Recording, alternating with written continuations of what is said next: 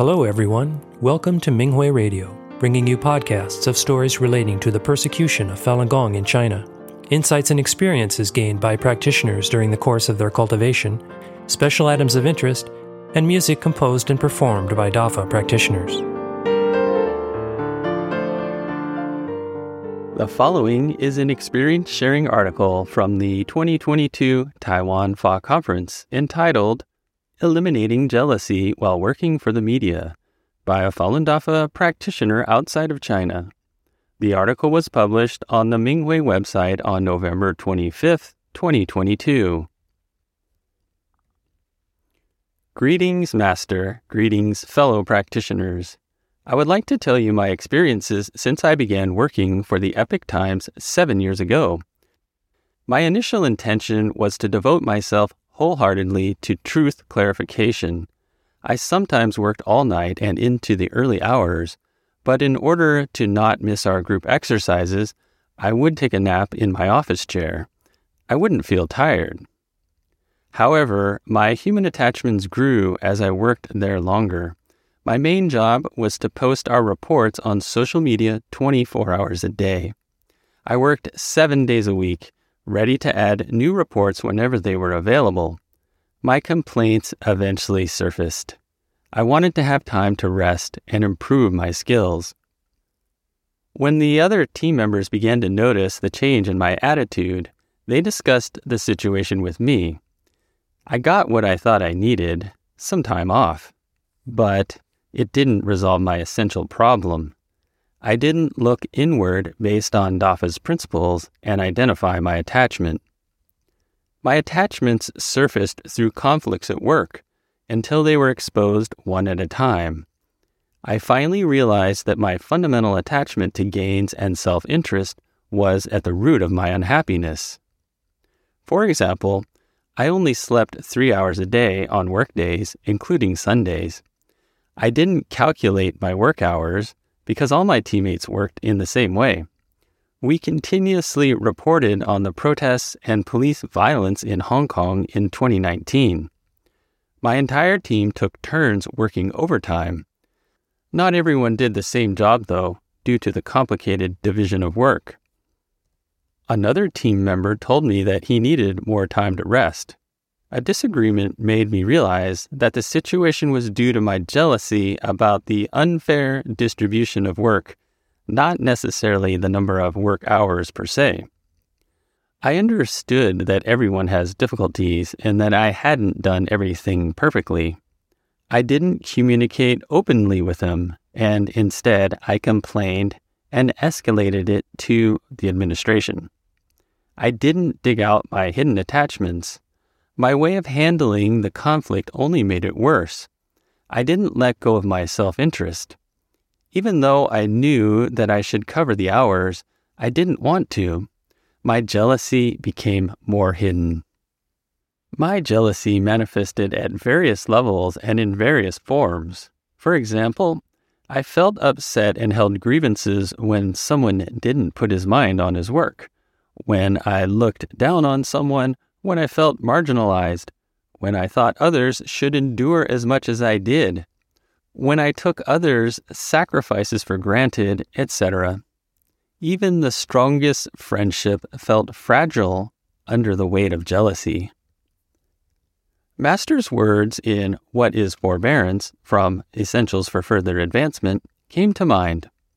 Quote, Forbearance is the key to improving one's xinxing to endure with anger, grievance, or tears is the forbearance of an everyday person who is attached to his concerns.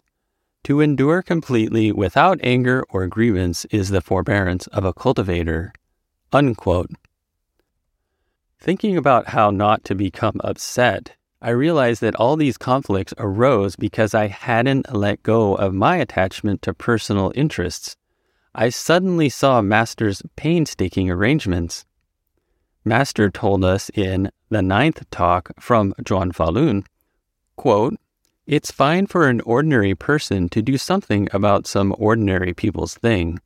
He sizes it up with the reasoning of ordinary people. But you, on the other hand, you have to use higher reasoning to size things up, Unquote. Yes, that's it. I had been holding on to ordinary people's reasoning. That's why my thoughts were ordinary people's thoughts. As a practitioner, I should view the whole picture from a higher level so that I could go beyond an ordinary person's realm.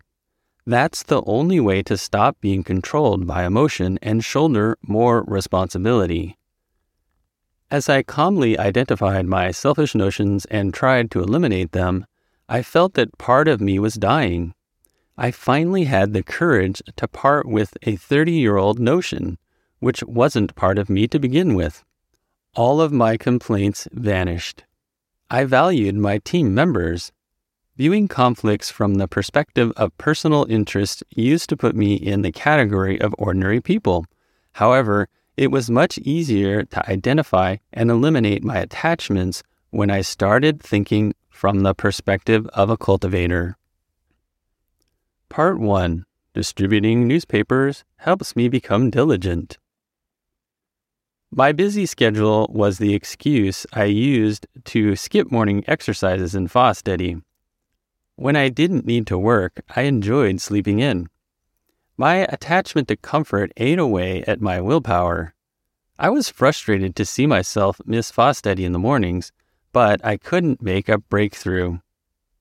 One coworker was on a business trip and someone needed to take his place to distribute newspapers. I decided to help. I used to avoid this task because I wasn't sure about my cultivation state. I was afraid I'd oversleep, and I was afraid of riding a bike alone at night. I was also worried that I'd have less time to exercise and rest. I realized that it was an opportunity for me to make a breakthrough I decided to give it a try. After distributing newspapers for a month, I found that all my worries were simply excuses. Knowing that the newspaper had to be delivered on time, I got up as soon as my alarm rang. Danger?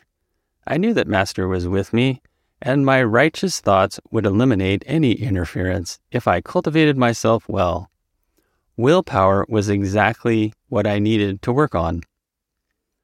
I gained more from distributing newspapers than I expected. I was able to catch up with the speed of memorizing the Fa with my team. After following a fellow practitioner's suggestion of reciting the Fa when I had to stop at traffic lights, I got rid of my anxiety and even enjoyed waiting so that I could fill my mind with the Fa. I gradually got used to the schedule and stopped trying to make up on sleep. I did the exercises and read the Fa right after I finished distributing newspapers. It allowed me to do the three things before I started working. I felt fulfilled if I could accomplish it. My frustration with myself was gone, and I worked smoothly during the day. I also became modest. Many practitioners had quietly distributed thousands of newspapers for years. I deeply felt the difficulty, even though I only did it for a short time. I regret not having shared the work with them earlier due to my selfishness. Any of my little success was due to the groundwork done by many other practitioners. My mission was to deliver the truth at the final section of the assembly line. Part 2 Benefits of doing the exercises outside. Master told us in Teachings at the Conference in Switzerland, quote, Our best method for spreading the Fa is for everybody to do the exercises in groups. We're only saying that we don't want to leave out people who have a predestined relationship. Unquote. Master said in Teachings at the First Conference in North America, quote, You claim that you are too busy and don't have the time. Actually, you are afraid that you don't get enough rest. Has it ever occurred to you that cultivation is the best form of rest? Unquote. Our office is located in a high tech company district. Many people go out for lunch around noon. A park next to the road is a perfect place to demonstrate the Falun Dafa exercises. The other practitioners and I decided to do the exercises outside during our lunch breaks. I experienced some amazing things soon after I started distributing newspapers in the morning. If I joined the group exercises right after I finished, I could see light radiating from the ground while I did them. This never happened before I distributed newspapers. I knew that Master must have been encouraging me. I understood from this that some people with predestined relationships with Dafa saw us. I felt surrounded by an energy field while I did the exercises. I realized that I had the responsibility of safeguarding this field. It's great for people to see us doing the exercises when they go to work. The beautiful trees in the park seem to remind us to do the exercises diligently. The leaves, seeds, and bright sunshine in the fall made for a poetic and inviting scene attracting people to find out about Falun Dafa. Many people stopped and watched us or took information about Falun Dafa. Some passersby gave us thumbs up, some copied our exercise movements. I strongly believe that many people will join us in doing the exercises in the future. The above is my recent cultivation experience.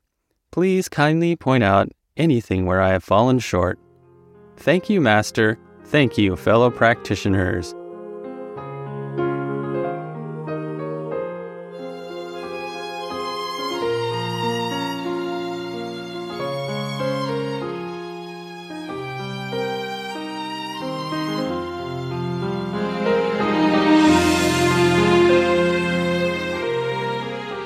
Thank you for listening to the Minghui Radio podcast. For more information, including news about the persecution of Falun Gong practitioners in China and experience sharing stories by practitioners around the world, please visit our website at en.minghui.org.